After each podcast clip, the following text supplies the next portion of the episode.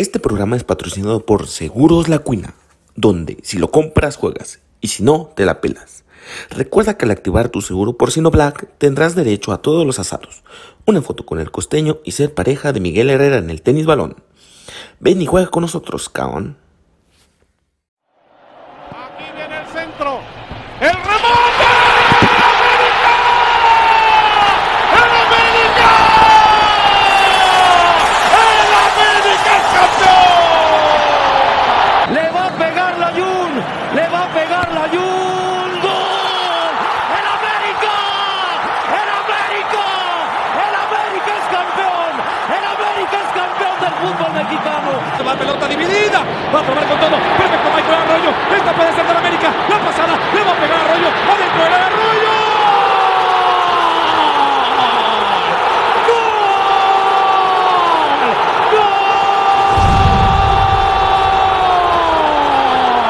¡Del América! ¡Explota el estadio Azteca! ¡Jugada de crack! ¡Jugada fantástica de Michael Arroyo! Banda, ¿cómo están? Les damos nuevamente la bienvenida a este su podcast Voces del Nido. Los saluda con mucho gusto su amigo Jess Spitia y es un placer volver a estar en la alineación titular, no entrando de cambio como el mismísimo Alan Medina, ¿no? Antes de entrar en materia, saludo a mi hermano Ochoa que ya llegó a los 15 mil seguidores en Twitter y como nosotros sí cumplimos, estará rifando un jersey del América, así que vayan a seguirlo en arroba soy Ochoa con doble O al principio. ¿Cómo andas, mi hermano? ¿Qué tal, hermano? ¿Todo bien? Ya llegamos a los 15 mil. Estamos listos para estafarlos y no mandarles nada. No, sí, muchas gracias a todos por, por hacerme llegar a esta cifra. Pues ya nada más estamos esperando que, que termine el plazo, que digamos está el juego de Pachuca y ya vamos a hacer la rifa. Se sabe que la va a ganar alguien del podcast, pero igual vamos, estamos ilusionando a todos, ¿no? Como el Cruz Azul. Y ahí me hizo otra cuenta alterna, entonces ya estamos amañando el sorteo, ¿no? Calienta el amaño, sí, sí, sí, se sabe. También anda por acá el gran Robert, mejor conocido como arroba 12 de octubre en Twitter. Él no va a regalar nada, pero síganlo porque tiene al perro más americanista y sobrado de carisma del mundo, ¿eh? El buen Zagueberto. ¿Cómo andas, brother? Muy bien, Jess, este, por ahora no, no, no hay idea de regalar algo, pero quizá en un futuro ahí lo, lo podemos pensar. Pues ando contento, vamos a platicar de lo que se viene con América, tenemos una gran invitada y aquí andamos con todas las ganas y con cuadro, cuadro titular. Vamos a tener un programazo, eso sí está garantizado. Y el equipo está completo con mi Samito de Oro, que hoy volvió a demostrar su compromiso con este podcast. ¿eh? No le vamos a decir por qué, ya que no lo queremos meter en pedos, pero recuerden que Ah, compromételo, güey, compromételo, No, no, compromételo. No, no, la otra vez dijimos y capaz que lo andan escuchando Los ahí. alumnos. Ay, se me salió que es maestro. Ay, ya dije que es maestro, perdón. Recuerden que pueden seguirlo en arroba Samuel-Montera 1. ¿Qué onda, mis amigos? ¿Cómo andas, güey? Hola Jess, ¿qué tal a todos? Este, muy feliz de estar nuevamente con todos ustedes. Ya hacía falta un podcast donde estuviéramos todos y muy contento con nuestra invitada que nos va a dar, pues yo creo que unas clases de fútbol, ¿no? Porque la verdad es que sus tweets siempre me han gustado, entonces pues a ver qué aprendemos un poquito de ella, ¿no? Así es, y como lo pudieron ver en la descripción del episodio, hoy tenemos una gran, gran invitada que ya teníamos trabajando su presencia desde hace tiempo, pero creímos que este es el momento perfecto para tenerla con nosotros ya que se viene la liguilla. Es una de las mejores cuentas de Twitter que hay en cuanto a análisis de fútbol. En lo personal soy fan de su trabajo y sobre todo en la manera en cómo explica sus conceptos y cómo entiende el fútbol. Lo hace de una manera muy digerible para que entiendas mejor el juego directamente desde España, mi querida Yune Lavín. Un gusto que estés con nosotros. ¿Cómo estás, amiga? Pues todo bien, la verdad. Aquí haciendo un poco la tarde, con muchas ganas de pasarme a hablar con todos vosotros y con ganas sobre todo de hablar de lo que se viene, que yo creo que es cuanto menos ilusionante. Así es. Pero a ver, antes que todo, no es muy habitual que una persona en España primero se interese por el fútbol mexicano y después se enfoque en darle en cobertura. En tu caso estás más involucrada en el América, en hablar del AME, pero a ver, cuéntanos, ¿cómo nace tu gusto e interés por el fútbol mexicano y sobre todo por el América? Primero te escuchamos y después te comparto mi teoría que pienso. Vale, vale, ya estoy deseando escuchar tu teoría, pero bueno, es muy sencillo. Yo desde siempre me ha interesado el mundo del deporte. Cuando era un poco más pequeña siempre veía tanto fútbol como baloncesto y pues obviamente siempre me han interesado las categorías inferiores y ahí pues tuve la suerte, por así decirlo, de descubrir a Álvaro Fidalgo hace muchos años, igual hace ya cinco o seis años, y pues siempre ha sido un jugador que me ha llamado la atención. Entonces, pues hace unos meses leí por Twitter que sonaba Álvaro Fidalgo para el Club América y yo, para ser sincera, no tenía ni idea ni del equipo ni, ni de la liga. La única noción que tenía es de, de, un amigo que es de México, que estudia también en mi universidad y que, y que le va a Tigres. Entonces, pues esa es la única noción que tenía yo. Entonces, pues decidí hacer un hilo para que la gente de allí, de México, pudiera conocer quién era el futbolista que iba a llegar, porque creo que supuse no sé si correcta o incorrectamente, que los medios de comunicación se iban a quedar en la orilla en su paso por el Castellón y yo quise pues ir un poco más allá, profundizar y decir, bueno, si se da la inversa y si llega un jugador mexicano a la Liga Española, me gustaría tener un hilo para, digamos, un poco cerciorarme de qué es lo que puede aportar, de cuáles son sus cualidades y de cómo puede rendir. Entonces, pues ahí digamos que nace un poco mi interés por el fútbol mexicano. Yo en ningún momento me había planteado antes ver la Liga de México, porque sinceramente aquí no se le da el foco mediático que se le puede dar a otro tipo de ligas y yo creo que aquí con la Liga Española ya iba servida pero yo creo que el fichaje de, Fidalgo y el saber que también estaba allí Solar y luego otros jugadores también conocidos, pues me hizo darle una oportunidad y dije, bueno, si me gusta, lo sigo viendo y si no me gusta, no lo veo. Los primeros partidos no debutó Fidalgo y aún así los vi, me gustaron y ya pues luego decidí documentarme un poco porque conocía a tres, cuatro jugadores, pero obviamente no conocía toda la plantilla y me dije a mí misma, a ver, si quieres hacer análisis concisos y certeros, lo que tienes que hacer es un poco documentarte del resto de jugadores, porque si no, tu visión se va a centrar únicamente en Álvaro Fidalgo y en, y en Solari. Entonces, pues me documenté un poco y luego ya empezaron los, los análisis, pero, pero eso fue un poco el principio, por resumirlo un poco todo. Mi teoría entonces sí era la correcta, porque sí, eh, yo, me, yo me di cuenta que hiciste el hilo sobre Fidalgo y ahí fue cuando te empecé como que a leer más y te empezaste a adentrar en lo que es el fútbol mexicano y sobre todo el América. Y qué padre que hiciste eso porque no sé si hasta España te llegan las noticias de los medios de comunicación en México que empezaron a reventar mucho a Fidalgo, que nadie lo conocía, empezaron a juzgar sin siquiera haberlo visto jugar. Su pobre análisis se basaba en que no, pues no jugó en el Real Madrid, está ahorita en la segunda división de España y entonces ni siquiera la han visto jugar cuando ya la estaban criticando y qué bueno que te empapaste, te quisiste adentrar en el fútbol mexicano, qué bueno que elegiste a la América porque sí necesitamos ese tipo de análisis, sobre todo nosotros que nos manejamos en Twitter, y por lo menos por ahí te podemos leer y es un gusto que estés con nosotros, amiga. Además, esto a modo de curiosidad, no voy a decir quién fue porque de hecho tampoco me acuerdo, pero al principio una cuenta me mandó un collage tremendo de, de tweets, de noticias que habían puesto periodistas de allí haciendo de menos a Álvaro Fidalgo y de verdad que yo aluciné. No quería tampoco entrar mucho a, si hacían bien o no, pues porque cada uno hace su labor como lo cree conveniente, pero me asustó porque yo pensé en que eso ocurra aquí en España y es que al segundo día de poner un tuit o de decir un comentario similar al que se dijo en su momento sobre Álvaro Fidalgo, ese periodista o esos periodistas en cuestión ya estaban de patitas en la calle.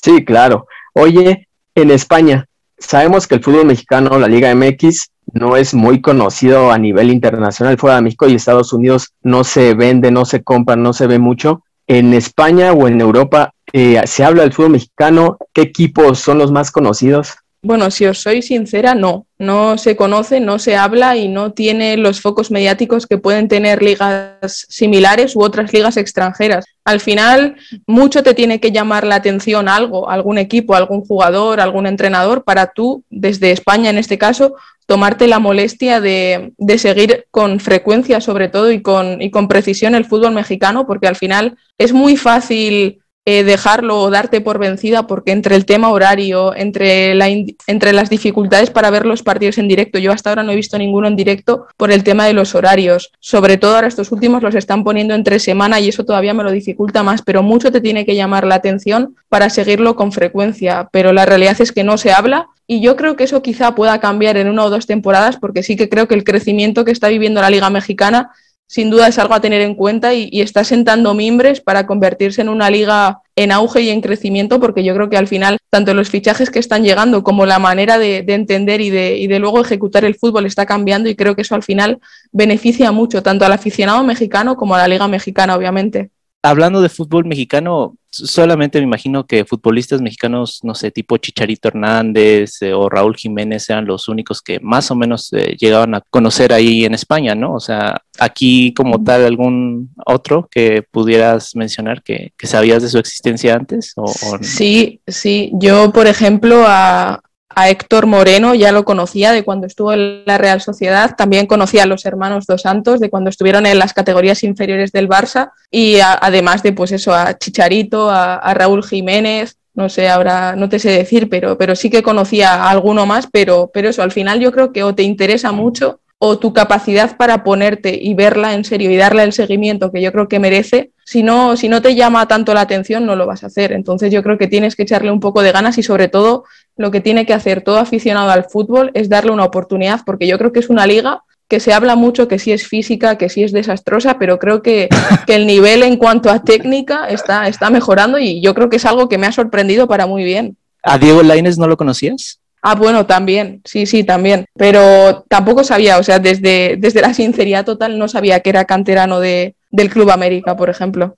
¿Qué opinión tienen del futbolista mexicano como tal? O sea, ¿cómo, cómo, lo ven ustedes allá? Yo hasta que empecé a seguir lo que es la Liga Mexicana y el Club América en concreto, no tenía ninguna opinión fundamentada porque lo que había visto era únicamente a delanteros. Sí que es verdad que Chicharito cuando estuvo en el Madrid no lo hizo mal. Yo creo que pues rindió. Sí que es verdad que quizá con un papel un poco de actor secundario, pero rindió y Raúl Jiménez, pues su paso por el Atlético de Madrid fue un poco aciago. Yo creo que, no supieron exprimirle bien, pero yo creo que la opinión, la, opinión pública que se genera en torno al futbolista mexicano es un futbolista que desconoce lo que es lo táctico, que se sacrifica poco en, tareas defensivas y que necesita mejorar sobre todo en, el posicionamiento, en las ayudas y demás. Sobre todo esto lo he notado mucho con Diego Lainez, que sí que es verdad que, que le tengo mucho más visto, y sí que creo que desde que llegó al Betis hasta ahora ha mejorado bastante en prácticamente todos los apartados. Yo creo que tendría que jugar un poco más, pero claro, también está en un equipo en el que la competencia es muy alta.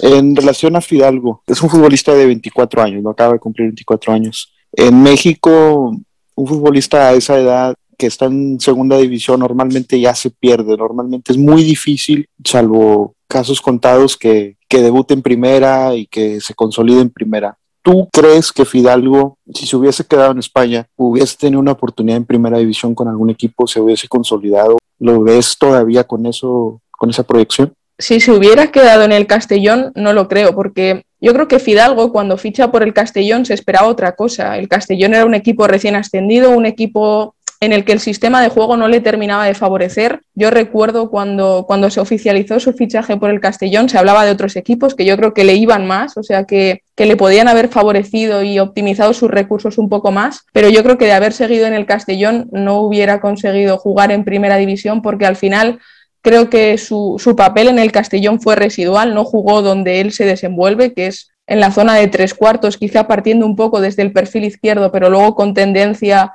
a, pisar zona central. Yo creo que en el Castellón jugaba fuera de posición y al final eso le perjudicaba y se notaba también, sobre todo, que esto es muy importante, que el entrenador no confiaba en él. Y, creo que lo que le hizo precisamente emigrar al fútbol mexicano fue que tenía un entrenador que le conocía, un entrenador que sabía dónde podía rendir y que seguramente le había transmitido esa confianza y esa fe ciega que tenía en él. Y creo que eso fue decisivo a la hora de, de oficializar su fichaje por el Club América ya desmenuzaste mucho en, un hilo que hiciste en Twitter este, las características y todo lo que era Fidalgo, pero para la gente que no lo pudo leer, este, ¿nos podrías dar una breve reseña de lo que para ti es Álvaro Fidalgo? Obviamente yo creo que todo futbolista todavía puede mejorar algo más, incluso los mejores siempre tienen algo por pulir y algo por perfeccionar y de hecho cuando hice el hilo la gente me, me echó en cara que no dijera nada malo, por así decirlo, que yo lo pintaba como si fuera Zidane, como si fuera Maradona, como si fuera Iniesta, y mi respuesta era que aunque fuera Maradona, aunque fuera Zidane y aunque fuera Iniesta, iban a llegar críticas igual, pero porque los periodistas y la prensa ahora mismo,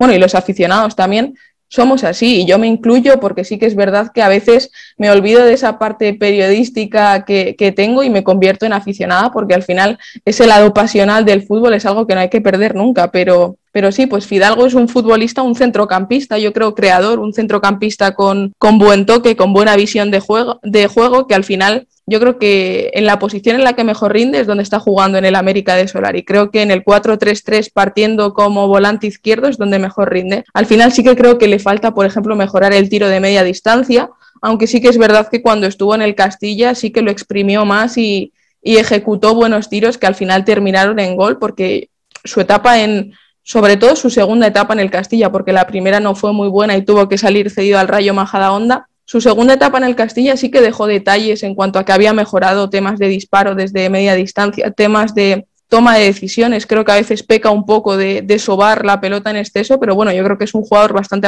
aprovechable, tiene 24 años y yo creo que se encuentra ahora mismo en el equipo perfecto para quizá dar ese paso que, que debió haber dado antes, pero oye, quizá lo hace más preparado y eso al final es lo que cuenta ahora que estamos hablando de Álvaro Fidalgo y del Real Madrid Castilla, ¿nos podrías decir algunos jugadores, no sé, que tú pienses que puedan ser posibles refuerzos para América? Porque se hablaba de uno o dos canteranos del Real Madrid Castilla, ¿no? Entonces, ¿crees que por ahí pueda salir otro fichaje estilo Álvaro Fidalgo para la próxima temporada? Creo que indudablemente las posibilidades están sobre la mesa, porque sí que es verdad que al final las categorías inferiores del Real Madrid producen una cantidad de jugadores que es altísimo. Entonces yo creo que Solari sin duda tiene ahí un buen nicho de mercado por explotar, sobre todo porque también son jugadores jóvenes, que yo creo que el salto de la Liga Mexicana se tiene que fundamentar en jugadores jóvenes, en jugadores que, no traspasen los 25 años, porque al final yo creo que el crecimiento puede venir por ahí. Y sí que es verdad que sonaba Cristo González.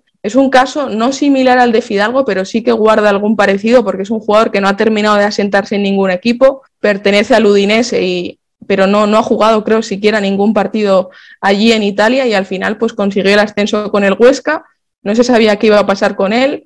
Ha vuelto cedido al Mirandés, lo está haciendo bien y yo creo que podría ser un refuerzo interesante, sobre todo porque es un perfil de delantero que el Club América no tiene. Lo más parecido puede ser Roger Martínez, pero pero bueno, yo creo que puede ser interesante. Lo de Franchu me cuesta creerlo bastante. Lo de Seoane creo que es un imposible. Creo que si alguien quiere soñar y tener sueños húmedos, puede soñar con que, con que Seoane va a ir a la América, pero me cuesta creerlo porque lo está haciendo muy bien en primera e independientemente de lo que haga el Huesca, que yo considero que descenderá, creo que se va a quedar en primera división en la liga. Así que, pero bueno, así por decir uno, se me ocurre para el lateral derecho Tejero no sé si lo conocéis, pero bueno, es un futbolista del Zaragoza que pertenece al Eibar y yo creo que por ahí sí que puede ser un lateral interesante. Debutó con el primer equipo, si no me falla la memoria, y creo que podría ser una buena opción. Ahora que estamos con lo de los refuerzos y que nombrase una posición en específico como es la lateral derecha, nosotros, o al menos hemos, hemos estado hablando sobre eso, y en lo personal pienso que si necesitamos al menos tres o cuatro, o cuatro refuerzos puntuales, son la lateral derecha, reforzar eh, por lo menos, aunque sea, si ya no es titular, un sustituto, alguien que le compita a Jorge Sánchez, un central, defensor central, y por lo menos uno o dos extremos, que es lo que siento que donde adolece este equipo de medio campo. uno que quita a Leo Suárez, por favor, por lo menos esas tres posiciones creo que son vitales, ¿no? Para la próxima temporada. ¿O tú cómo ves el equipo? Bueno, hay que ver qué pasa con Jorge Sánchez. Eh, os voy a contar una cosa, que es cuando yo empecé a ver eh, al Club América me sorprendió mucho Jorge Sánchez, sobre todo porque me parecía un jugador muy físico. Y ah, creo que, hacía otra cosa, me sorprendió que sea tan pendejo. y creo, creo que en el fútbol de, de hoy en día, en el que pues se lleva mucho el tema del ritmo, de ser vertiginoso y demás, y me llamó la atención y puse un tuit. Y de la nada un montón de respuestas. Sí, no, no, pero hablándome sobre, la, sobre un partido contra Monterrey, sobre un error que yo desconocía. Y claro, no quise tampoco basarme en eso, pues porque consideré que no era indicador de nada, pero sí que es verdad que a medida que fui siguiendo más de cerca los partidos del Club América, sí que me di cuenta que necesita no sé si necesita un cambio de aires, pero sí que creo que necesita alguien que, le apriete las tuercas y que le, que le haga sentir que tiene competencia, porque creo que, que es una posición bastante débil, porque tampoco hay un recambio que ofrezca ninguna garantía y parece que cuando no está Jorge Sánchez, por muy incongruente que suena, se le echa de menos, aunque pierda 16 balones por partido, pero, pero sí, y coincido en, en el tema de los extremos, creo que hace falta savia fresca por las bandas, creo que un equipo que tiene que manejar todo tipo de registros no maneja eh, uno tan decisivo como es la verticalidad por las bandas y sin duda creo que Solari ya estará manos a la obra con eso, sobre todo porque Solari siempre ha sido un entrenador que le ha gustado mucho eh, tener a los extremos a pierna cambiada y a pierna natural corriendo la banda, tirando desmarques y, yo creo que sin duda ahí llegará uno o dos refuerzos sin duda. Se hablaba de Brian Ocampo que prácticamente lo veo un poquito más como humo y de Emiliano Rigoni que ahorita está en España y Sí. que ya había sonado anteriormente para llegar a la América desde la época de Miguel Herrera. ¿Qué opinión tienes sobre todo de Rigoni?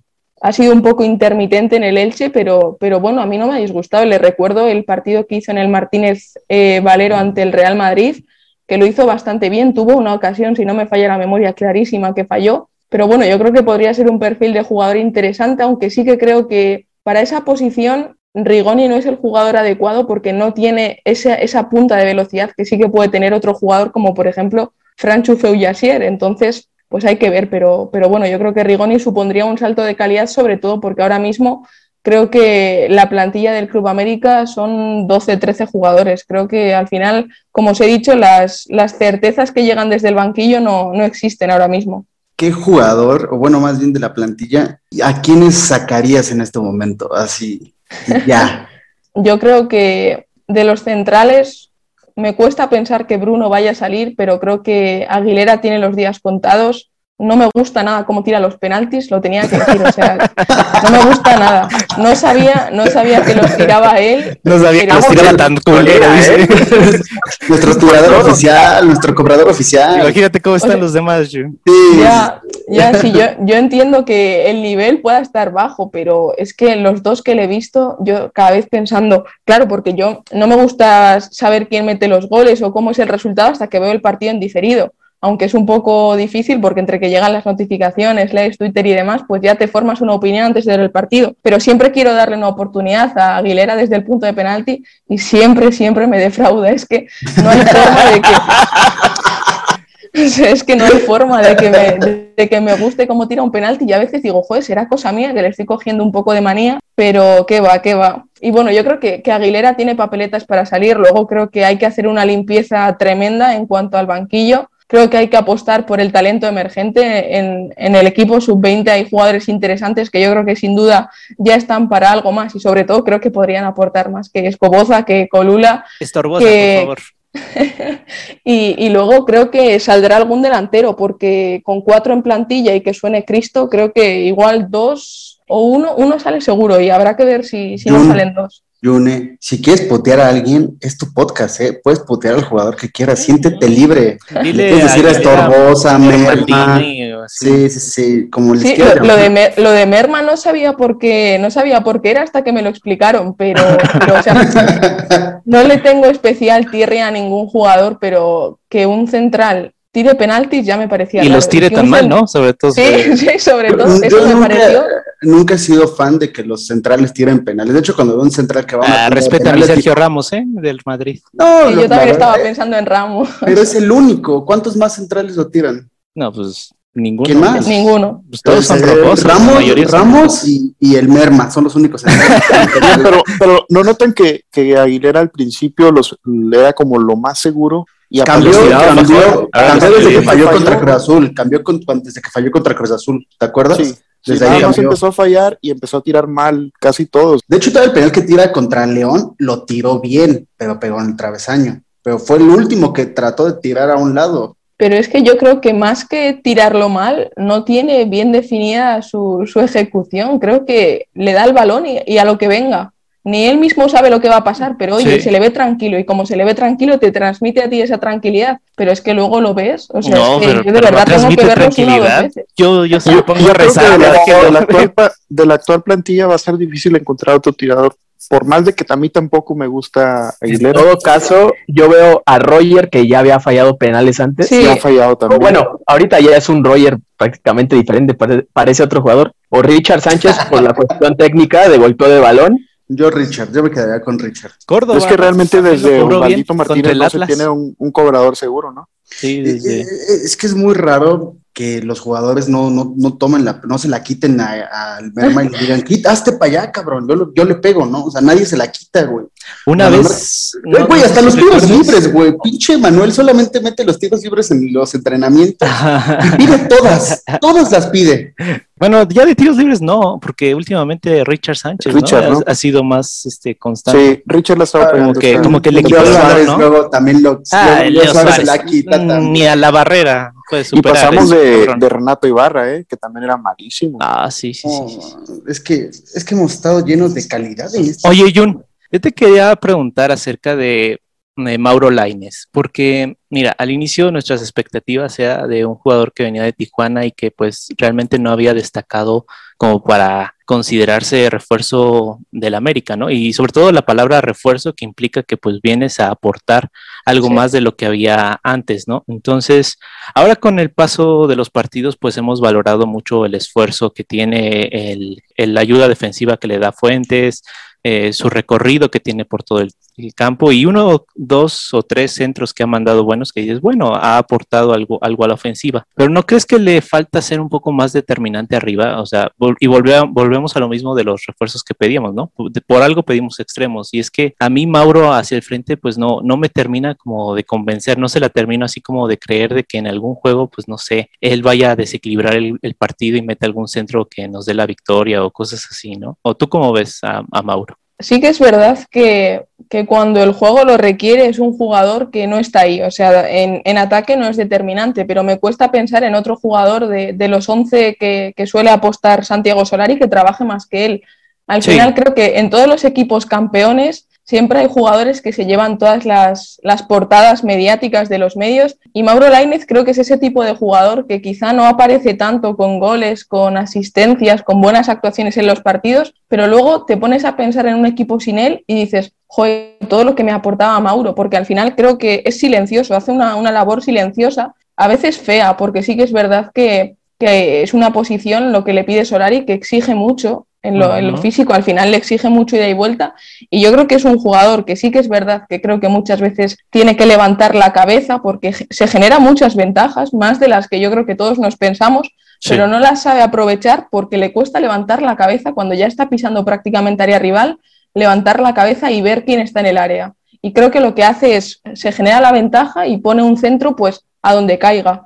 Y creo que quizá por eso no se le valora tanto, porque sí que es verdad que luego a la hora de ayudar a Fuentes, a la hora de cerrar la banda izquierda y a la hora sobre todo de que creo que es de los únicos que no ha rotado prácticamente nada, creo que en ese tipo de apartados para mí es un jugador ejemplar Sí que es verdad que técnicamente no es un privilegiado ni, ni un superdotado, pero, pero yo creo que tiene otras cosas que, sí que creo que al final ponen en valor que un equipo sea campeón y, creo que al final Solari lo ha sabido detectar porque si siguen los once iniciales será por algo.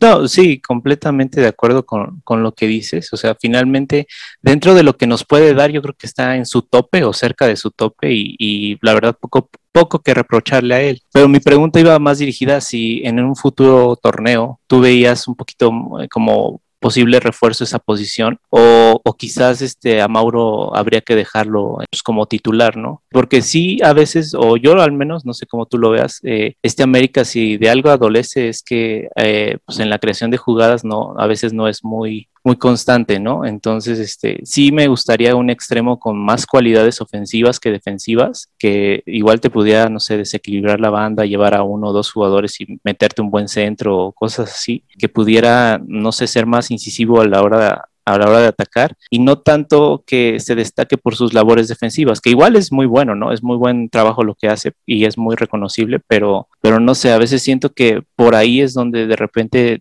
tampoco tenemos mucha, mucha creación por eso mismo, ¿no? Por la falta de, digamos, de calidad al frente. Sí, es verdad que al final un refuerzo en esa posición tiene que llegar porque en un momento dado, en una ocasión puntual, puede jugar Roger por la izquierda, aunque yo lo prefiero como delantero centro, porque creo que no tiene ese compromiso que sí puede tener Lainez, pero yo creo que sí que puede hacer falta un refuerzo ahí, sobre todo también por, pues porque si vas, imagínate, en un partido perdiendo y, tienes a Lainez que no produce, que lo único que hace es sacrificarse en defensa, sí puede ser un recurso interesante apostar por un extremo quizá más puro, aunque también es verdad que está Morrison Palma, que, que yo creo que, que puede aportar y además juega justo en esa misma posición pero claro, a la hora de ya tener el producto acabado, lo más sencillo es recurrir al mercado y fichar a, algún jugador que pueda hacer las veces de Mauro Lainez, sobre todo con más precisión en ataque.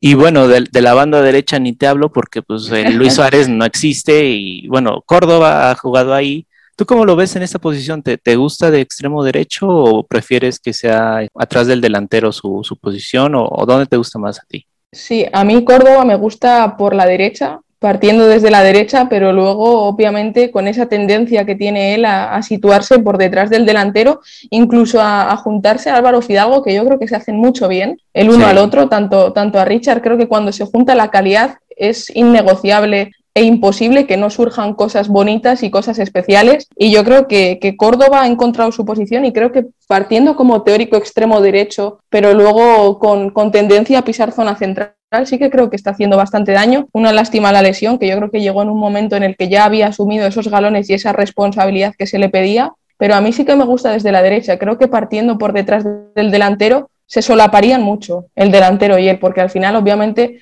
Córdoba, aunque no lo parezca, yo creo que tiene el olfato goleador bastante desarrollado y al final yo creo que le beneficia partir desde una banda, sobre todo para liberársela a Jorge Sánchez, que si ya tuviera un poco más de precisión, lo que se generarían los unos a los otros sería muy bueno completamente de acuerdo. Yo también lo veo así, fíjate. A mí al inicio yo, yo lo veía como más por el centro, un jugador de centro, y cuando lo pusieron en la banda dije, bueno, no, no se vio mal. Creo que el primer partido que lo vi por banda en este torneo fue contra el Atlas y creo que fue, ha sido de sus mejores juegos. Y a partir de ahí, pues me, ha convencido, ¿no? Aunque también Roger Martínez, ahora que, que, no, que no ha estado Córdoba disponible, por esa banda el partido contra Cruz Azul que dio se me hizo muy bueno. Ahora, mañana, pues, eh, por lo que estoy escuchando, eh, seguramente Córdoba no iniciará titular, entonces probablemente Roger sea el encargado de esa banda y Henry Martín ocupará la posición de delantero, o al menos eso pienso yo. Yo creo que Solari os va a aguar la fiesta porque creo que va a meter a Leo Suárez por la derecha y va a jugar con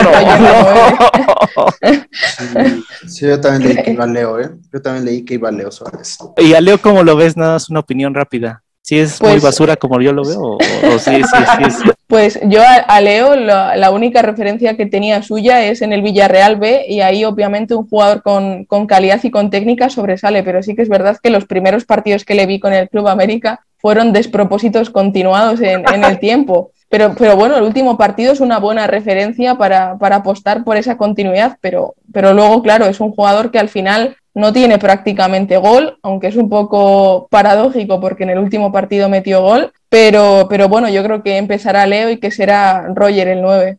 Si América tiene posibilidades para salir campeón, ¿cuáles serían para ti, o sea, las tres claves? O sea, ¿qué se necesita para que este América sea campeón? Pues yo creo que lo que se necesita, sin duda, para mí el pilar fundamental para que un equipo funcione es empezar por la defensa. Creo que si el equipo defiende bien, los ataques serán peores o mejores, pero generarán algo. Creo que eso es indiscutible. Creo que si el equipo defiende bien, va a atacar mucho mejor y al final es algo que se ha visto no en los últimos partidos con rotaciones y demás, pero sí sobre todo en los primeros de la era Solari. Creo que también otra de las claves es el momento de los tres del centro del campo. Sí que es verdad que tanto Aquino como Richard habían bajado un poco en los últimos partidos, quizá también Fidalgo, pero yo creo que, obviamente lo que diferencia tanto al Club América como metería en el mismo saco a Cruz Azul del resto de equipos es su centro del campo.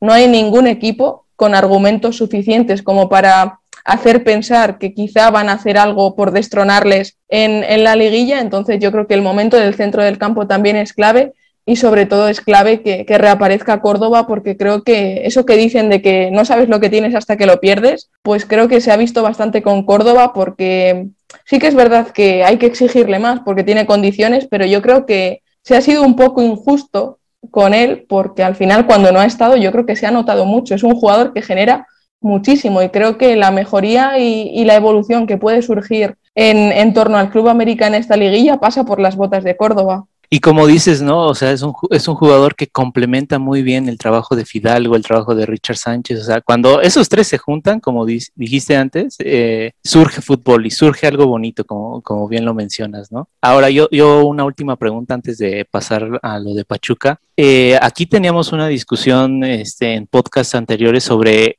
Federico Viñas. ¿Tú, ¿Tú por qué piensas que Solari quizás no, no le ha dado tantos minutos como nosotros pensábamos, ¿no? Porque antes de la llegada de Solari, pues nos decías, ¿quién debe ser el delantero titular de América? Y casi todos coincidíamos con que sería Federico Viñas una de las primeras opciones, ¿no? Y de ser la opción uno, ahora pues parece que es la opción tres o a veces hasta cuatro, eh, si, si, incluyes por ahí al, al, retirado Giovanni Dos Santos, ¿no? ¿Tú cómo lo ves? Pues a mí también me sorprendió porque por, yo creo que por edad y por condiciones, por esas ganas, esa ilusión que, que parece que le caracterizan, a mí también me sorprendió pero creo que se ha topado con dos factores que, al final han hecho que sea el tercer delantero de, la plantilla, que la primera creo que es el buen momento de Henry Martín. Los primeros partidos que yo recuerdo haber visto del Club América eran con un Henry Martín que parecía Luis Suárez en su pico de rendimiento en el Barça, o sea, parecía un, delantero muy entonado y al final yo creo que no le benefició desde la perspectiva de Viñas, obviamente, no le benefició que Henry Martín estuviera tan bien. Luego, al final, por el bien del equipo, pues es algo que todo entrenador agradece. Y luego tampoco creo que, le ha beneficiado esa reconversión de Roger Martínez de jugador que puede jugar por el extremo a delantero, creo que tampoco le ha beneficiado a Viñas, pero es que claro, al final ves cómo está Roger, ves que Henry Martín reaparece de la lesión y anota un gol en el primero o segundo balón que toca y entiendes un poco que Viñas pues no esté teniendo tanto protagonismo, aunque yo creo que puede ser un recurso interesante, sobre todo porque es un delantero de área y cuando un partido se desatasca y el juego no fluye, un balón directo a, Viñas pues puede acabar en gol perfectamente. Entonces yo creo que sí que es verdad que, que todos nos esperábamos un poco más de él en cuanto a minutos que le diese Solari, pero yo creo que puede ser importante para él el hecho de reinventarse en esta liguilla que va a empezar ahora creo que estamos en la misma sintonía en muchos, pero muchos aspectos y temas. En lo de Fidalgo, lo de que se complementan muchos eh, tridente de Richard, Fidalgo, Córdoba, Córdoba está pesando muchísimo su baja. Ahora lo que comentas de, de Viñas, que sí está en desventaja con Roger, porque Roger es un delantero más completo y que se puede generar sus propias jugadas por sí mismo y que puede caer a la banda. Lo de Henry, que ya habíamos dicho que pasa en un gran momento y que también te genera mucho con y hasta sin balón. Entonces, creo que sí estábamos muy este, compaginados nuestras opiniones con las tuyas y eso, es, eso es bueno, ¿no? Porque, bueno, sabemos que Yune es una gran analista y, por eso está aquí, ¿no? Si no, no lo hubiéramos invitado, la verdad. Y Siento que la conozco de años. Sí, sí, sí, o sea, lleva siguiendo al América y al sur mexicano tres, cuatro meses y sabe más que periodistas que llevan comiendo del América y del sur mexicano. Saludos, David Faitelson. Güey, te suelta mejores análisis que... Eh, que Moy Muñoz, dilo. Que Moy Muñoz, que Faitelson, que todos los de Fox Sports, que, o sea, son... son que Crozas que ah. Matt Crozas, que, que, el otro imbécil, Hércules, Hércules, Gómez. Que el ruso, ah, no, ese no, perdón. Ah, no, sí, no, no, no, no, podemos ver. No, sí, es un invitado especial el ruso. yo creo que tiene conceptos muy, muy interesantes y sabe explicar las cosas muy bien, o sea, no, yo no me sorprendería, deberías de pedir trabajo en, en, en México, no, no estaría de más. O sea.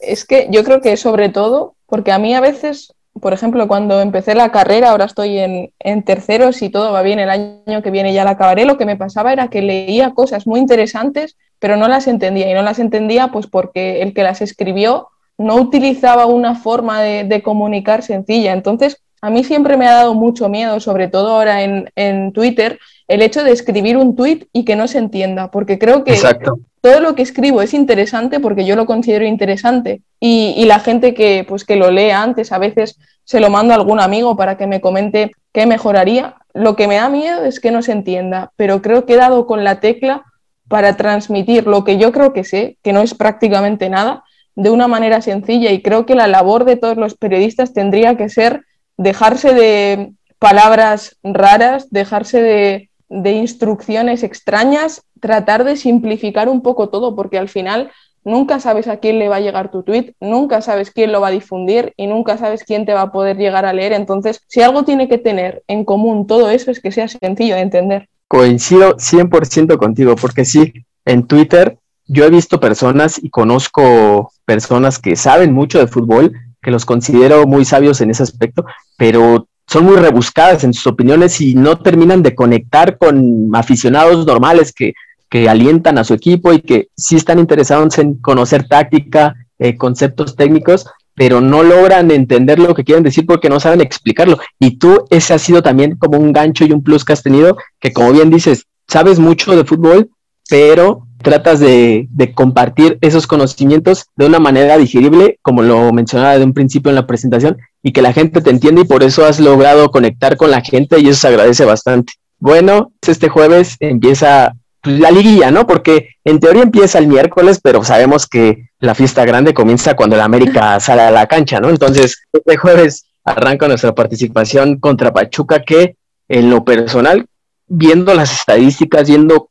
cómo ha ganado y la forma de juego, me parece que es el rival de los cuatro que entran en repechaje que, que llega el mejor racha. O sea, estaba viendo y solo han perdido uno de los últimos diez partidos y han ganado me parece que seis o siete de sus últimos diez. Entonces, a Chivas, en el primer tiempo estuve viendo el partido porque de ahí, de ahí va a salir el rival del América. El primer tiempo estuvo un poco parejo, Chivas lo sorprende con ese gol de Antuna en los primeros minutos, pero en el segundo tiempo fue un baile de Pachuca y tiene muchas variantes, muchos recursos, sobre todo ofensivos. Es un equipo que te ataca bien en ataque posicional, es un equipo que suele cargar su juego por las bandas con Felipe Pardo sobre todo y con Figueroa, eh, como mediapunta están poniendo en estos últimos partidos a Ismael Sosa, que ya lo conocemos mucho tiempo en el fútbol mexicano, y arriba Pesolano se está jugando, se ha muerto con la suya y ha apostado por Roberto de la Rosa, que me parece un delantero no tan bueno, pero Pesolano le ha dado mucha confianza y es su nueve y, últimamente le está respondiendo. Y en la mitad de contención tienen a Luis Chávez, que me parece un contención muy, muy infravalorado, y también a Eric Sánchez, que es un canterano de Pachuca que que viene empujando fuerte. Entonces, es un equipo que me parece no tiene tantos reflectores, que empezó muy mal la temporada, no habían ganado en, sus primeros ocho o nueve jornadas, no habían ganado, pero que está cerrando muy fuerte y creo que esos son los equipos más peligrosos. No sé cómo lo van ustedes. Yo coincido contigo, Yes. O sea, eh, realmente sabemos cómo funciona la liguilla, que a veces eh, el equipo que mejor llega no es el del primer lugar, sino el, equipo que viene enrachado. Y, eso es precisamente lo que pasa con Pachuca, ¿no? Que es un equipo que, viene a la alza, que viene muy motivado. Eh, en sus últimos dos juegos le metió cuatro a Chivas y le metió cinco al San Luis. Entonces, nueve goles en dos juegos, por supuesto que te levanta el ánimo. Y bueno, de América, eh, yo, yo espero que el partido de, mañana jueves eh, sea un partido a lo que sabe jugar América, ¿no? Con posiciones de pelota largas, eh, que nuestro medio campo eh, eh, sea el que figure en este juego, que aquí no vuelva a tener el nivel, porque me parece que los últimos juegos, si bien no es que haya jugado mal, sí ha caído un poquito de nivel, conociendo lo que, lo que nos puede dar y atrás volver, volver con la solidez defensiva, ¿no? Porque últimamente creo que nos hemos visto un poco endebles, eh, sobre todo desde que empezó eh, a aparecer por ahí Bruno, desde que Emanuel Aguilera de repente los últimos juegos, eh, específicamente de, el de Toluca lo empezó a hacer muy mal, entonces como que perdimos un poquito la solidez defensiva y yo espero que la recupere el día de mañana porque es importante pues primero que no te metan gol y segundo el gol de visitante que, que, pueda llegar a marcar. América tiene en todo el, todo el torneo, eh, me parece solo un juego en el cual no ha marcado, que fue contra Monterrey. Entonces eso me da un poco de tranquilidad de que espero que mañana pueda anotar y bueno, esperar que que la defensa haga su chamba y sea lo bastante sólido, ¿no? Yo lo que creo, personalmente no he seguido a Pachuca lo suficiente como para juzgar qué clase de equipo es, pero basándome en lo que habéis dicho, que en los últimos dos partidos ha metido nueve goles, creo que el objetivo principal del Club América, más allá de hacer su juego, es que pasen pocas cosas. Al final, yo creo que contra un equipo que, que hace prácticamente de todo, como parece que es Pachuca, porque cuatro y cinco goles son cifras desorbitadas y encima si vienen dinámica ascendente, son cifras que hace que decante los partidos en su favor. Creo que al final lo que tiene que intentar Santiago Solari es que ocurran muy pocas cosas y que esas pocas cosas que ocurran sean del lado del Club América. Al final creo que, por plantilla es mucho mejor la, la, de Solari. Creo que al final Pachuca es un buen equipo, pero recuerdo cuando yo empecé a seguir la Liga Mexicana que estaba penúltimo. Sí que es verdad que en el fútbol importan las dinámicas, pero no sé hasta qué, hasta qué punto, porque al final es un torneo, por así decirlo, nuevo, y yo creo que, son historias por escribir en la que, en la que las dinámicas pues, no tienen prácticamente cabida, aunque, aunque habrá que ver. Yo creo que será un, encuentro disputado y una eliminatoria bastante pareja. En cuanto a plantilla, hemos dicho que eh, América no tiene una de las tres, cuatro mejores plantillas de todo el torneo, pero siento que sí estamos uno o dos escalones por encima de Pachuca porque repasaba rápido sus jugadores, digo, su mejor elemento ofensivo que tienen es Felipe Parro, que la verdad no es que sea una figura de la Liga MX, porque Sosa ya rebasa los 30 años de edad y ya viene en un pico descendente en su carrera, y de ahí en fuera tienen mucho canterano, o sea, sabemos que Pachuca apuesta mucho por sus fuerzas básicas. Pachuca se ha visto bien en ataque posicional y también en transiciones. En transiciones así fue como acabaron a Chivas, además del trabajo en táctica fija que también les metieron dos goles así. Entonces, estamos hablando de un equipo que tiene recursos ofensivos como para hacerte daño, ya sea eh, teniendo el balón o contragolpeando o en una pelota parada. Va a ser una serie muy, muy cerrada, eh, sobre todo porque los partidos de América no son de muchos goles, ¿no? Va, lo veo más por ese lado que por lo, lo amenazante que pueda ser Pachuca. La verdad, yo a Pachuca lo vi el primer tiempo y para mí el primer tiempo Chivas pudo haber liquidado el partido. Por ahí tuvo dos, una, después del gol tuvo una o dos opciones más que para mí pudieron haber liquidado el juego. Entonces, eh, eh, es, un, es un equipo así, Pachuca, es un equipo que te puede jugar media hora muy mal y a lo mejor otros 40 minutos en máxima exigencia y los últimos 10 vuelve a flojear. O sea, se me hace muy irregular dentro del mismo partido, reflejo de lo que fue toda su temporada, porque también eh, el gol que, que, los acerca a Chivas cae a balón parado. Antes de eso tampoco se habían visto tan amenazantes, salvo la, la de los primeros 15 minutos a lo mejor de, del partido. Entonces yo, la verdad, no es, un rival cómodo porque además históricamente en liguillas Pachuca es un, rival muy incómodo para América, pero no, no veo a Pachuca eliminándonos. La verdad no, no, no, no lo veo que nos vaya a sacar. Se, tendría que hacer un, un, dos muy malos partidos o, o, un muy mal partido en la ida y que por ahí te metan más de un gol, pero de otra forma la verdad no lo veo tan, tan complicado como un Toluca, que viene a sacar a León, que, que, viene motivado, que no juega mal, que tiene jugadores desequilibrantes, o sea, ahí se lo vería distinto, pero Pachuca no se me hace ni siquiera que tenga un jugador que digas, cuidado con él porque te puede este, sacar el partido solo. La verdad, o sea, yo creo que estamos que vamos a calificar a semifinales, que va a costar, obviamente vamos a sudar, pues sobre todo porque tampoco tenemos un equipo muy vasto, pero sí, sí nos ven semifinales. Me preocupa América, o sea, si América tiene. Totalmente. Tiene cuadro completo, no veo cómo puede, cómo puede pasar Pachuca. O sea, como ustedes dicen, estamos en unos dos escalones por encima de ese, de, ese equipo. América debería pasar sin problema teniendo a todos. El problema es si no recuperas a todos. Si Aguilera no lo, no sé cómo esté físicamente, si no lo recuperas, si Córdoba, para mí Córdoba también es muy, muy importante esta liguilla. Si no, no llegas a tener a Córdoba, o sea, vamos a sufrir, vamos a sufrir.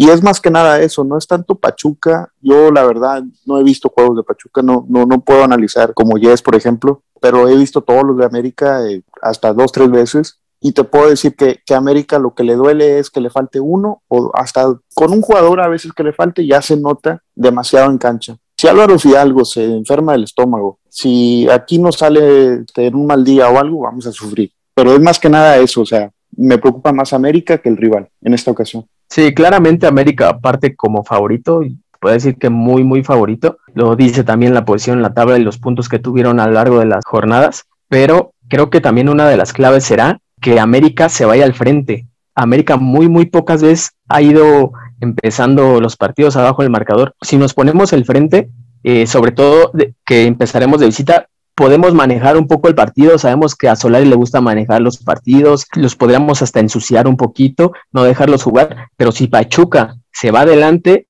creo que América tendrá que proponer. Y también toco lo que dice Robert, tenemos que recuperar fútbol. Si todavía no está Córdoba, que es una pieza importante, no podemos depender, ya lo habíamos dicho con Yune eh, hace unos minutos, con Laines no podemos depender de un solo jugador como él, entonces creo que sí será importante por lo menos no irnos con desventaja a la Azteca, ¿no? Que ya también lo habíamos comentado de que la Azteca es el primero y todo eso, que ya habrá gente, eso también es un plus. Entonces, creo que sí, una clave importante es que América no se vaya en desventaja eh, desde un comienzo y, y, irnos adelante para poder manejar el partido, ¿no? Por lo que le he visto al Club América, creo que es un equipo al que le cuesta cerrar los partidos. Si algo yo creo que se le puede achacar a Solari es que cuando el marcador es, por ejemplo, de 1-0 de 0-1, le cuesta ir hacia adelante y decir, voy a meter otro gol por si acaso el rival me pone las cosas difíciles y en una jugada aislada consigue premio. Y creo que si algo se le puede achacar es eso, el, el quizá no ser un poco más ambicioso y decir voy a aumentar el colchón de goles del que dispongo para, pues, si el rival me da algún susto, poder permitírmelo, entre comillas. Entonces yo creo que lo que se le puede echar en cara es eso, y coincido totalmente en que si el Club América mete el primer gol y toma la delantera en el marcador, Pachuca tiene muy poco que hacer, sobre todo porque yo creo que es un equipo que se desenvuelve muy bien en el caos. Creo que al final es un equipo que, le gusta que pasen muchas cosas, que, haya muchos goles, que, que, el caos reine en el partido. Y creo que para eso, tanto Aquino como Richard como Fidalgo son claves. Yo creo que sobando la pelota, durmiendo el partido, creo que, que ahí está una de las claves del encuentro, sin duda. Y me parece que será más importante el primer juego, la ida por el gol de visitante. Sabemos que en la liguilla es otro torneo, ese plus del gol de visitante, incluso así lo veo yo, es mejor cerrar de visita porque tus goles eh, tienen un mayor impacto. O sea, entonces en este caso América deberá aprovechar mucho el primer juego con, con ese factor del gol de visitante. Yo en eso es que tengo un debate interno que no sé qué me gusta más, porque por ejemplo, no sé si recordáis, seguro que sí, el partido entre el, entre el Chelsea y el Real Madrid de, de, hace una semana, creo prácticamente.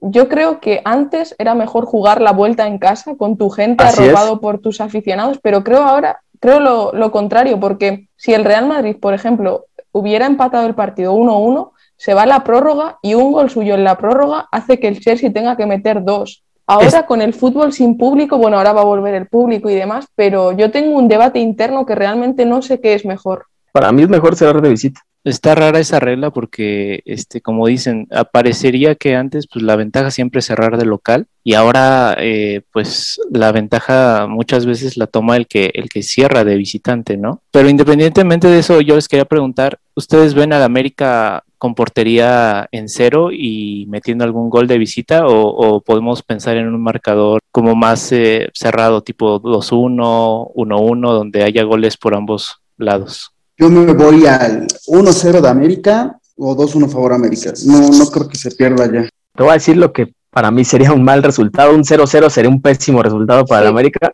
sí. tomando en cuenta lo que ya hemos dicho del gol de visitante aunque también tenemos a nuestro favor el factor de la tabla de posiciones, que si quedan 0-0 en la vuelta también, pues pasamos, ¿no? Entonces, para mí un buen resultado sería un empate a goles o pues, la victoria, ¿no? Por cualquier marcador. No, yo también creo que va a ser un partido muy táctico, muy, muy cerrado. No, no sé si va a ser de, de pocos goles, pero también quiero ver, o sea, cómo se comporta este América. Tengo, tengo mucha duda de cómo se va a comportar porque siento, no sé si ustedes lo han notado, que como que Solari administra mucho los esfuerzos, o sea, y también el mismo jugador como que en Conca Champions era un equipo o, era un comportamiento muy diferente al de Liga. Como que no sé si subestimaban, no sé si era porque jugaban con alguno que otro jugador que no jugaba habitualmente, pero no, no me gustaron esos partidos. En Liga entendí que, que hubo rotaciones, entendí que hubo descanso, que trataron de recuperar jugadores y por ahí no se jugó como, cómo se venía jugando contra Tigres, contra Cruz Azul.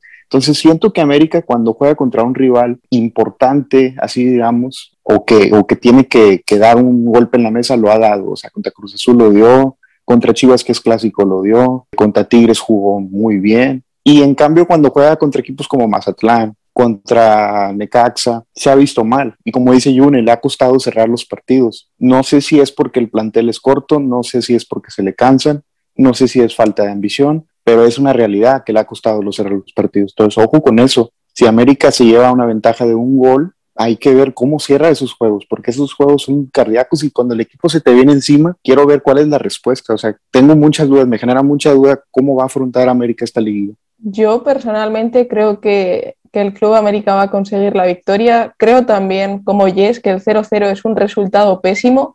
Es un resultado que está además sobrevalorado porque al final, el que juega de local y consigue el 0 a 0 únicamente va con la premisa al partido de vuelta de tener que anotar un gol y ya sería poner las cosas muy difíciles al rival. Pero yo sí que veo un 0-2, creo que Pachuca no va a anotar y podría sonar eso un poco contradictorio con que lleven nueve goles en los últimos dos partidos, pero es que yo creo que, si el Club América sabe imprimirle al partido un ritmo lento, un ritmo basado en, los centrocampistas, en tener la pelota, en que Pachuca se canse corriendo detrás de ella y sin balón sobre todo, creo que tendría gran parte del terreno ganado y yo sí que veo un 0-2 pero, pero sí que es verdad que al final la plantilla es la que es y no hay nadie que ofrezca ninguna certeza desde el banquillo y eso al final provoca que los titulares estén cansados, provoca yo creo a su vez que al Club América le cueste cerrar los partidos porque al final los jugadores también tienen que medirse, tienen que, dosificarse, tienen que yo creo que mantener un poco mejor los esfuerzos que hagan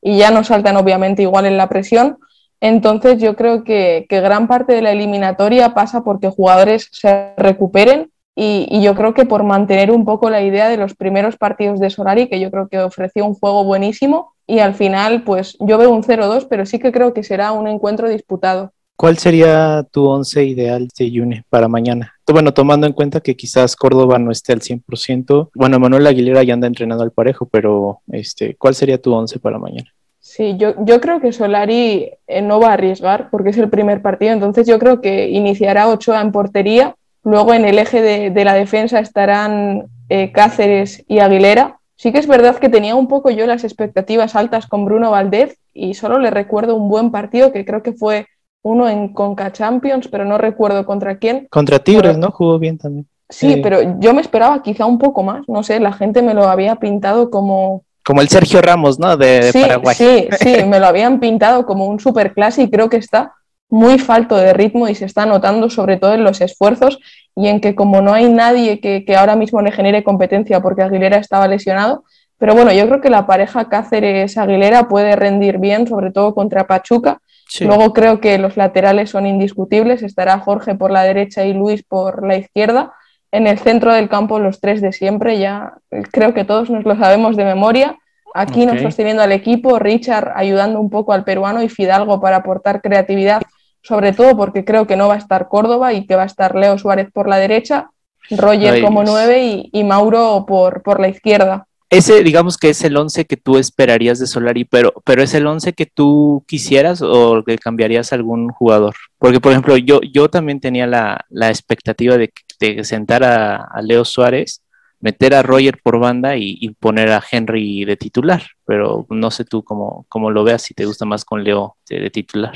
Sí, a mí personalmente, viendo el momento que atraviesa Roger y, y, lo entonado que parece que ha vuelto de la lesión Henry Martín, creo que lo que más me gustaría sería ver a Roger en banda y a Henry como, como referencia, aunque sí que es verdad que yo, por ejemplo, a Roger lo prefiero como delantero. Pero es que creo que Solari tiene tan definido lo que quiere y lo que espera de cada jugador que en su cabeza que no digo que esté bien o esté mal, pues porque él conoce, él sabe, sabe todo, él sabe prácticamente todo, nosotros no sabemos nada, pero al final yo creo que él en su cabeza a la hora de, equiparar y de poner una balanza qué jugador se parece a qué otro jugador, creo que en su cabeza Leo Suárez y Córdoba, salvando las distancias obviamente porque están a años luz, son jugadores parecidos. Entonces, dentro de que ya tenga definido qué es lo que le va a pedir a cada jugador, creo que Leo podría darle más lo que le pide a Córdoba que Roger, pero, pero sí, yo creo que al final Roger, si está bien, es uno de los mejores jugadores de la Liga Mexicana. Lo que pasa es que yo le veía falta de, falta de, de compromiso, falta de implicación.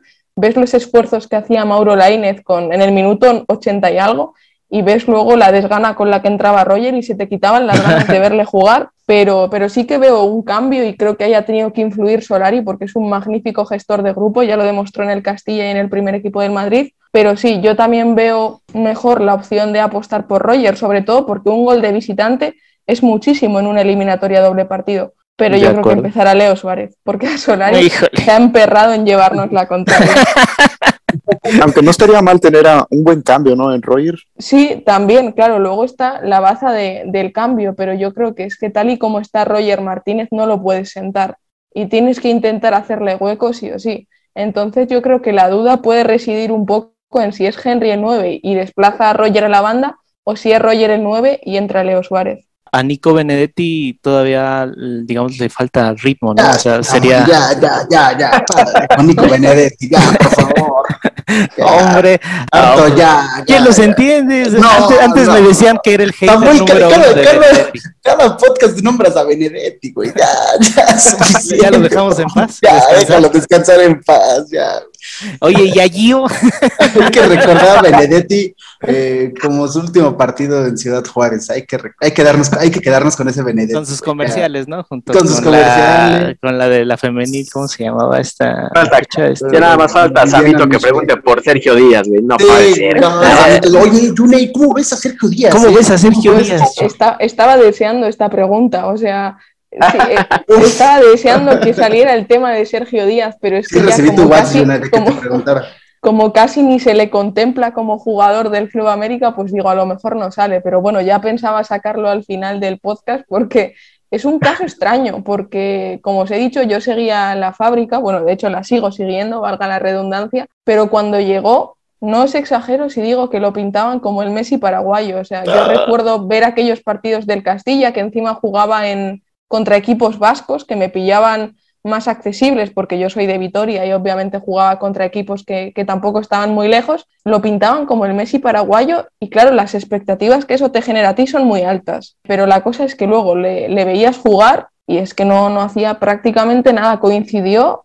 si mal no me falla la memoria, con Fede Valverde, con jugadores bastante buenos, pero no brillaba. Yo le veía demasiado egoísta. Creo que se piensa que es un jugador autosuficiente y en realidad no lo es porque no genera prácticamente nada. Sí que es verdad que luego tuvo mala suerte con una lesión cuando salió cedido al Lugo, pero, pero vamos, yo creo que es un jugador, el claro ejemplo de, de un jugador que está mal asesorado. Desde su entorno le tendrían que decir que no está para ser titular en el Club América, que no está Ningún siquiera para formar plantilla del Club América y que a lo mejor tendría que reducir un poco sus aspiraciones y tratar de revalorizarse porque ahora mismo el valor de mercado que tiene yo creo que es nulo. Entonces, pues... Te dan es tres pesos, ¿no? Así como tres, tres dulces y Acaba de putearlo durísimo de la manera más educada que escuché. No, es que tiene una manera de putear muy sutil, güey. muy- No, pero justo, justo el otro día hablaba con, un, con uno, uno de los comentaristas de Real Madrid Televisión cuando estaba Sergio Díaz allí en el Castilla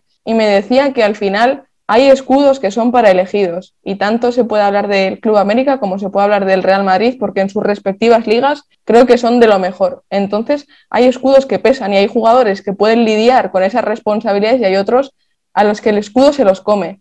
Y, creo que Sergio Díaz es el claro ejemplo de un jugador que no sabe lidiar con las responsabilidades que supone un escudo de- del Club América o del Real Madrid, que al final son los más laureados de sus respectivas competiciones.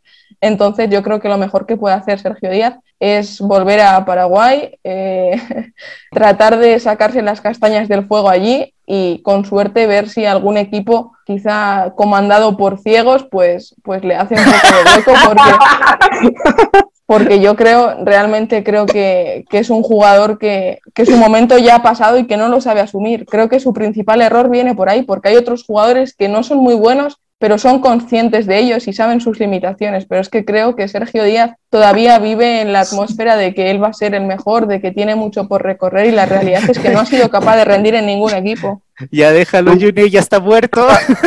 Había visto un puto tan bonito, ¿eh? Mató y lo seguía pateando, güey. Es que es, es- es claro que hay veces que hay futbolistas que tienen tanto talento o, o se nota que tienen cierta habilidad. Si no se la creen o si no, no tienen ese compromiso de nada, te sirven. En cambio, hay jugadores como Laines, que no es un virtuoso y te aporta. O sea, yo prefiero mil veces un jugador así. Sin duda, además yo creo que, que la diferencia principal es que Lainez, por ejemplo, sabe que no es un jugador brillante de cara a portería, o sea, resalta por otro tipo de cosas, porque al final nosotros pensamos en Lainez y se nos viene a la cabeza pues el trabajo, el sacrificio, el sentido del deber, pero es que yo creo que Sergio Díaz se cree que es tan bueno que, por ejemplo, puede permitirse el lujo de brillar por cosas que no tiene. Entonces, creo que sin duda va a ser una de las salidas de- del Club América, porque al final está ocupando un sitio que quién te dice que Karel Campos o que Hugo Barajas no puedan ocupar y puedan encima ofrecerte un rendimiento muchísimo más alto. Y es tema de otro podcast, pero yo pienso que eso es lo que le estaba pasando a Roger. O sea, Roger pensaba que era un futbolista de, Europa, pensaba que, que le debíamos y demostraba su calidad a cuentagotas. Entonces, eh, ahí está el valor de Solari que ha sabido recuperar a Roger, pero pues parece que con Sergio Díaz es su caso perdido, o sea, totalmente. Y, y Giovanni, yo pienso que es un caso de que ya, ya no, nadie lo va a recuperar, Ya, porque Giovanni ya, ya se lo retiró. de Giovanni son las desveladas, lo de Otro Giovanni ya, son- son-. No, o sea, es un futbolista que tuvo talento, pero pues Solari tampoco es, es mago, o sea, no va a recuperar a todos como lo hizo con Roy. A Roger sabías que con todo y que, que era un huevón, sabías que, que tenía fútbol. Giovanni tiene fútbol, pero yo creo que lo que ya no tiene son piernas, o sea, ya, ya no le dan. Porque si Giovanni lo pones a jugar un partido 90 minutos, es, es seguro que, que, que al siguiente no va a aparecer. pareciera Giovanni que se lo tiene- acabaron las fiestas. Pareciera Sí, que tiene como que- 40 años, ¿no? O sea, Sí, 10 sí, años más de lo que... Porque te digo, lo de Gio es de, es de piernas, o sea, porque fútbol, o sea, tú lo ves y, sigue técnico y te suelta pases de, crack de repente y una, una que otra gambeta, es- pero ya no le dan las piernas, o sea, Giovanni, 10 minutos, 15 minutos se me hace que te puede dar a su tope, pero no vas a mantener un jugador pagándole 3 millones al año y que te juegue 15 minutos. Ah, qué bueno que lo tocas, porque eso es lo mismo que yo pienso, pero de Nico Castillo, amigo. Ya, ya déjalo Lo de morir Nico también. Castillo es Ya déjalo morir, Ochoa. Fueron- no, no, no, vamos a hablar de Nico Castillo. Lo de Nico Castillo fue un- una mala jugada de la vida y merece la oportunidad. Ah, de- ya, ya, Se, oportunidades. se debe, se, se el- la- se le debe. que se la vaya vida a se Es que, la- se- es que yo estoy de acuerdo con Ochoa, lo de Nico es algo más accidental, una mala suerte, y lo de lo de Giovanni es totalmente irresponsabilidad, Sí. es este Cada quien decidió sus carreras, es- ¿no? Por sí, yo, Pero, entiendo, yo pero al entiendo ese final punto. vamos al mismo punto, o sea, llegan los dos al mismo destino, Yo o sea, entiendo, yo entiendo los dos puntos, Sam. Entiendo que, que, que es un jugador que pues parece que su ciclo pues no, no, no, no funcionó y hay que darle la vuelta a la página y todo, pero también no lo compararía nunca, nunca con Giovanni. No, o a es ver, muy no, diferente. no es, no es, digamos, las circunstancias iguales, pero el destino fue el mismo y estar pagándole a No, Nico el Castillo no es el mismo. El No, estar- el pagándole mismo. 4 millones O o, sea, 3.5 millones de dólares al año en Nico Castillo, pero por el amor de Dios, ¿quién se Gio- los va a pagar ahorita? Va, va, órale, pero me toca, ve a ver. Pero a Gio lo trajiste pagándole eso, sabiendo que el Galaxy estaba lesionado, ya no jugaba, era Ok. puteadísimo por todos lados. A Nico Castillo lo traen con ese sueldo. ¿Lo trajiste puteado desde Portugal? no, porque no, no antes de eso, no, no jugaba. Ah, pues, es lo mismo que ellos, no, No, no, jugaban. no, pero no de ahí jugaba. van. Pero un semestre antes estuvo en Pumas y la Ah, sí, no sí, creo que por irresponsable. Yo creo que sea, ahí yo- es lo que cambia por todo. decisión del técnico, o sea, es, es- lo de Giovanni no jugaba. Pero, pero, pero vuelvo, vuelvo a lo mismo, muchachos. Estamos hablando de que el, las circunstancias y los caminos fueron distintos, pero llegaron al mismo punto de que ninguno de los dos jugadores son ahorita para que le estés pagando 3 millones o 3.5 millones de Estoy, dólares estoy al de año acuerdo, pero ahí es y que donde la- desperdicies un presupuesto que el- pudiera entrar otro jugador que sí te sea útil y que sí rinda y que sí juegue todos los partidos y que no estemos esperando que, ay, a ver, ya, ya, Estoy, estoy totalmente de acuerdo con tu punto, o sea, es muy válido tu punto, pero también el de Ochoa de decir de que podría merecer una oportunidad más por el lado humano. O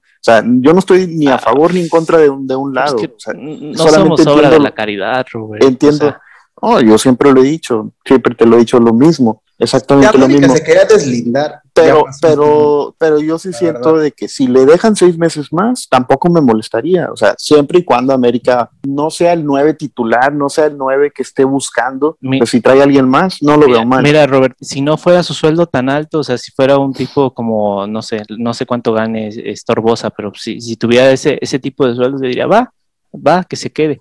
A mí Pero teniendo uno de los sueldos- sueldo, güey, porque no sale de mi bolsa. O sea, no, yo a siempre ver, tampoco, tampoco de la que- mía, pero, pero estamos yo hablando de que América que tiene ahorita un presupuesto limitado. No, a o ver, sea, a mí, pero, a mí eso... pero no pero estoy bueno, no, hablando, no, yo eh, yo tampoco creo- lo pago, eh, Roberto, o sea, pero me estoy, me estoy refiriendo a que, a que este, América ahorita no tiene el gran presupuesto como para andar gastándose 3.5 millones en Ah, un estoy, jugador a ver de si. acuerdo, o sea, entiendo pues tu punto entonces- y estoy, y estoy hasta cierto punto Pero de a acuerdo. Giovanni lo trajiste inactivo totalmente. Nico Castillo venía, na- o sea, venía jugando. Giovanni ya era un jugador inactivo desde que llegó a la MLS. O sea, ese es el punto. No, no, No, llega- a ver, yo no estoy defendiendo a Giovanni, o sea, Giovanni se tiene que ir en verano, pero No, no, así como Giovanni se tiene que ir en verano, se tiene que ir Nico Castillo, con el perdón de tío Ochoa, que yo sé que es tu jugador mira. favorito del América, pero 3.5 millones pagarle a un jugador para ver si funciona, se me hace una reverenda. para- Oigan, no, no, no nos vamos a poner de acuerdo. Yo creo que es tema para otro podcast. No, y yo quiero preguntar cierro, antes de ir. cierro, espérate.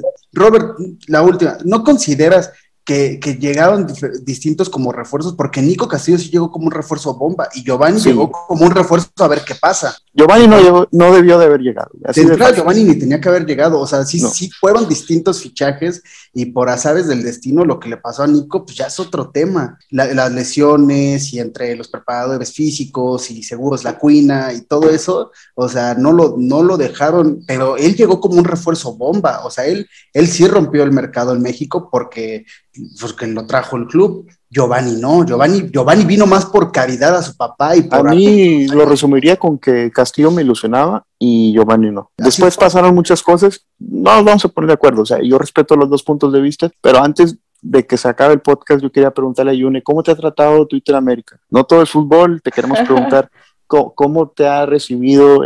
Obviamente yo veo que o sea, yo, yo te conocí por retweets, te este, vi que te empezaron a seguir muchas personas. Obviamente, pues tú sabes que hay, hay haters, hay gente que malintencionada, hay troles, pero tú cómo te has sentido? Sí, es verdad que es muy diferente al ambiente en Twitter, por ejemplo, de otros equipos españoles, pero bueno, yo creo que la, acogida en líneas generales es buena. Sí que es verdad que siempre hay comentarios, bajo mi punto de vista, fuera de lugar. Por ejemplo, el tema de con el hilo de Álvaro Fidalgo, es que lo pintas como Zidane, es que parece Maradona, es que parece Iniesta.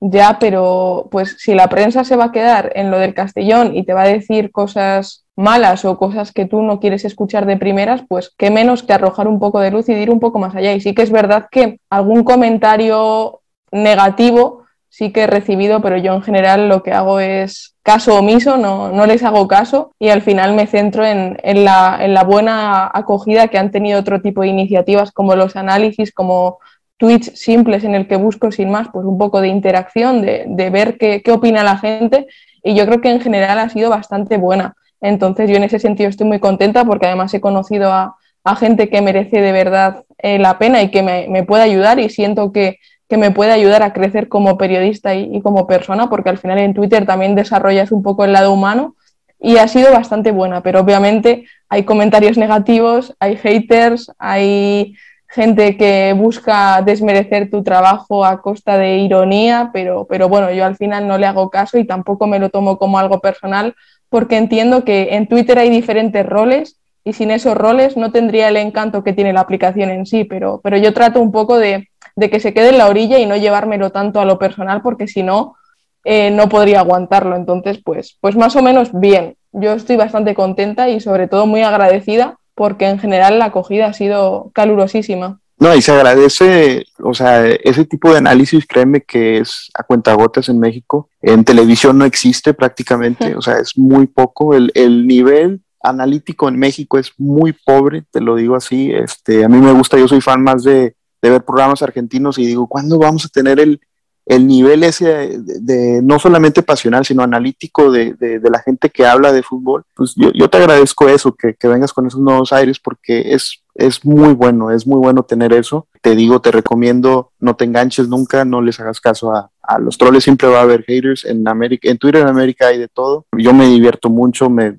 ubico a casi todos. Y como dices tú, hay roles y qué bueno que los estés tomando de esa manera. O sea, te, te, felicito mucho por eso y ojalá hayas llegado para quedarte. O sea, que no sea algo que el día de mañana se vaya a olvidar algo y, ya no estés, porque la verdad aportas, mucho. Siempre, aportas no, mucho.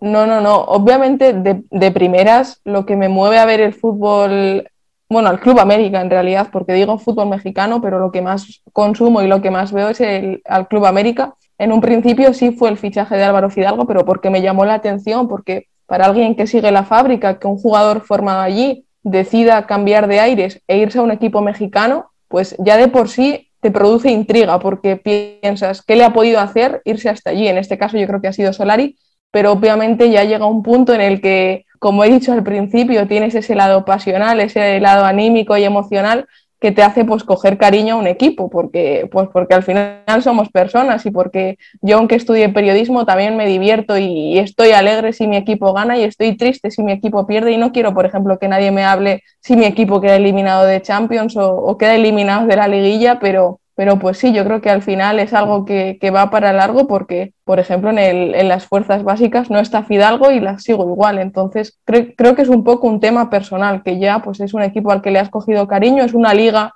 que yo creo que, que, va a crecer en una o dos temporadas y yo quiero estar ahí para ver cómo crece y pues para seguir aportando mi punto de vista siempre y cuando lo haga desde, desde las premisas principales para mí por lo que escucho, te enganchaste, ¿no? un poco a esto, al club. A mí cuando he conocido pocas personas, pero eh, que son de otros países y, que les termina por llamar la atención eh, el Club América, y la verdad se siente, o sea, uno como aficionado acá, yo siento muy, muy padre, o sea, que que puedan, este, que compartan este sentimiento, ¿no? Hacia un club. Muy bonito, la verdad, que bueno. Tus análisis a mí me gustan muchísimo. Yo fui de los primeros que, que te leyó y me, me, llamó la atención mucho porque te, llegaste a mi timeline por un montón de retweets y te leí y dije, pues sí sabe, o sea, sabe, sabe. Y, y, te empecé a seguir luego, luego. Y cuando iniciamos todo esto, eh, fuiste de los primeros nombres en, en, ahora sí que en carpeta. Por una, por otra razón no se había podido hacer, pero la verdad que bueno que, que nos estás acompañando hoy. Y, y, espero que te haya gustado. Y hablando ya de esto, ¿qué, qué opinión tienes tú de, de este podcast? y he escuchado el programa con Andrés Vaca, puede ser, y luego el, el último de, de, Herrera. Y es, yo creo que es un programa que, que, hace mucho bien a la afición del Club América. Creo que al final mucha gente piensa muchas de las cosas que decís, pero no se atreve a hacerlas públicas, pues por el qué dirán, por los roles que hay definidos en Twitter, por no saber si lo que dice va a sentar bien o va a sentar como una patada en el culo, pero yo creo que es un programa que hace mucho bien que entretiene y sobre todo que tratáis al final temas de actualidad y, y, al final el nivel de los invitados y que tanta gente se sume, creo que habla muy bien de lo que hacéis y yo obviamente me lo he pasado, me lo he pasado genial, aunque, aunque no tenga ese grado de, crítica que tenéis vosotros también, pero yo creo que es un programa que hace mucho bien y que, y que está bien de vez en cuando, pues yo creo que evadirse un poco de ese aura eh, de análisis de ese aura de, de todo fútbol, de opiniones y, y, pasar un buen rato charlando sobre, sobre al final lo que nos mueve a todos, que es un equipo y, y, que sobre todo es el fútbol. No, pues como bien dices, nuestras opiniones, nuestras críticas, nuestros análisis les pueden gustar o no, pero lo que sí es un hecho es que nuestras opiniones o lo que decimos nunca va a estar sujeto a algo. Claro. Siempre vamos a decir lo que, lo que pensamos, lo que creemos, lo que sentimos. Si a uno les gusta, está bien. Si a unos el escala también está bien y obviamente si les gusta, pues muchas gracias. Afortunadamente han sido más los comentarios positivos que negativos y eso se los agradecemos muchísimo. Hemos tenido un gran recibimiento desde que empezamos esto desde hace un par de meses y la verdad estamos muy contentos. Esto lo hacemos por amor al club, nos apasiona mucho hablar del equipo, es un gran amor el, el, que sentimos por la América y creo que se manifiesta muy bien en el podcast y eso es lo que le ha gustado a la gente, ¿no? Y también que se identifican mucho porque pues, están hablando aficionados, no están viendo a alguien de televisión que ahí sí sus opiniones pueden estar sujetas a algo que no se quiere comprometer tanto y con nosotros pues tienen una opinión eh, más neutral, eh, lo que nos sale de corazón, lo que sentimos y creo que eso es lo que ha llegado a conectar con la gente y pues Yone, te agradecemos muchísimo que hayas estado con nosotros. Ya no queremos extender más esto. Eh, también agradecerles a ustedes, Sam, Ochoa, Robert, por haber estado en este episodio. Afortunadamente yo también pude estar desde un principio, no como en los anteriores que llegué sobre la hora o de plano ni llegué. Y, y pues esperemos que le guste a la gente este, este episodio. La verdad fue un poquito diferente a lo que hemos hecho últimamente. Eh, hubo más fútbol, más análisis, eh, hubo un buen debate al último hasta ya se estaban calentando por el tema de Nico Castillo, pero bueno, es normal y estuvo, y estuvo chido. Los guantes, ¿eh? y eso es lo que también le, le, pone sazón a este episodio, ¿no? Quiero mandarle saludos a David RC9 y al buen Ocar, que ya le había mandado saludos en otra ocasión, pero por motivos de que me censuraron, pues no, no salieron, pero siempre el buen Ocar este, lo, lo, lo, lo estimamos mucho y, y, siempre nos apoya, entonces estamos muy agradecidos con él. Y yo tengo, tengo dos que, que me los han pedido mucho, pero la verdad Siempre se me olvida cada programa, pero ahora sí me acordé. Uno es para mi amigo Pipo, arroba mero sabor con doble R. Hermano, un saludo, gracias por escucharnos. Y sobre todo, este seguidor del podcast es una joya, este señor. Eh. Eh, deberían de ver los tweets que, que le dedica a Jess Spitia. Una joya. El señor Juan Manuel Vázquez Morán, le mandamos un saludo grande. La verdad que muchas gracias por su apoyo y por esos tuitazos que nos ha dejado últimamente ahí siempre está interactuando con nosotros. Le mando un fuerte abrazo, se ve que es americanista de hueso colorado y muchas gracias por escucharnos y por siempre estar interactuando y platicando y, le entra al relajo el señor. Entonces, muchísimas gracias por su apoyo y pues bueno, así llega a su fin este episodio. esperemos que la América llegue a semifinales, que el próximo podcast estemos platicando de lo que será el duelo de semifinales y ojalá que el solarismo siga volando y confiamos en que, en que el equipo pueda superar a Pachuca. Somos favoritos, Pachuca tiene sus cositas positivas, no va a ser una eliminatoria sencilla, pero creo que este equipo de Solari tiene lo suficiente como para avanzar a semifinales y, ¿por qué no?, luchar por el título. Muchas gracias a todos y hasta la próxima. Bye. bye. Gracias, gracias, saludos.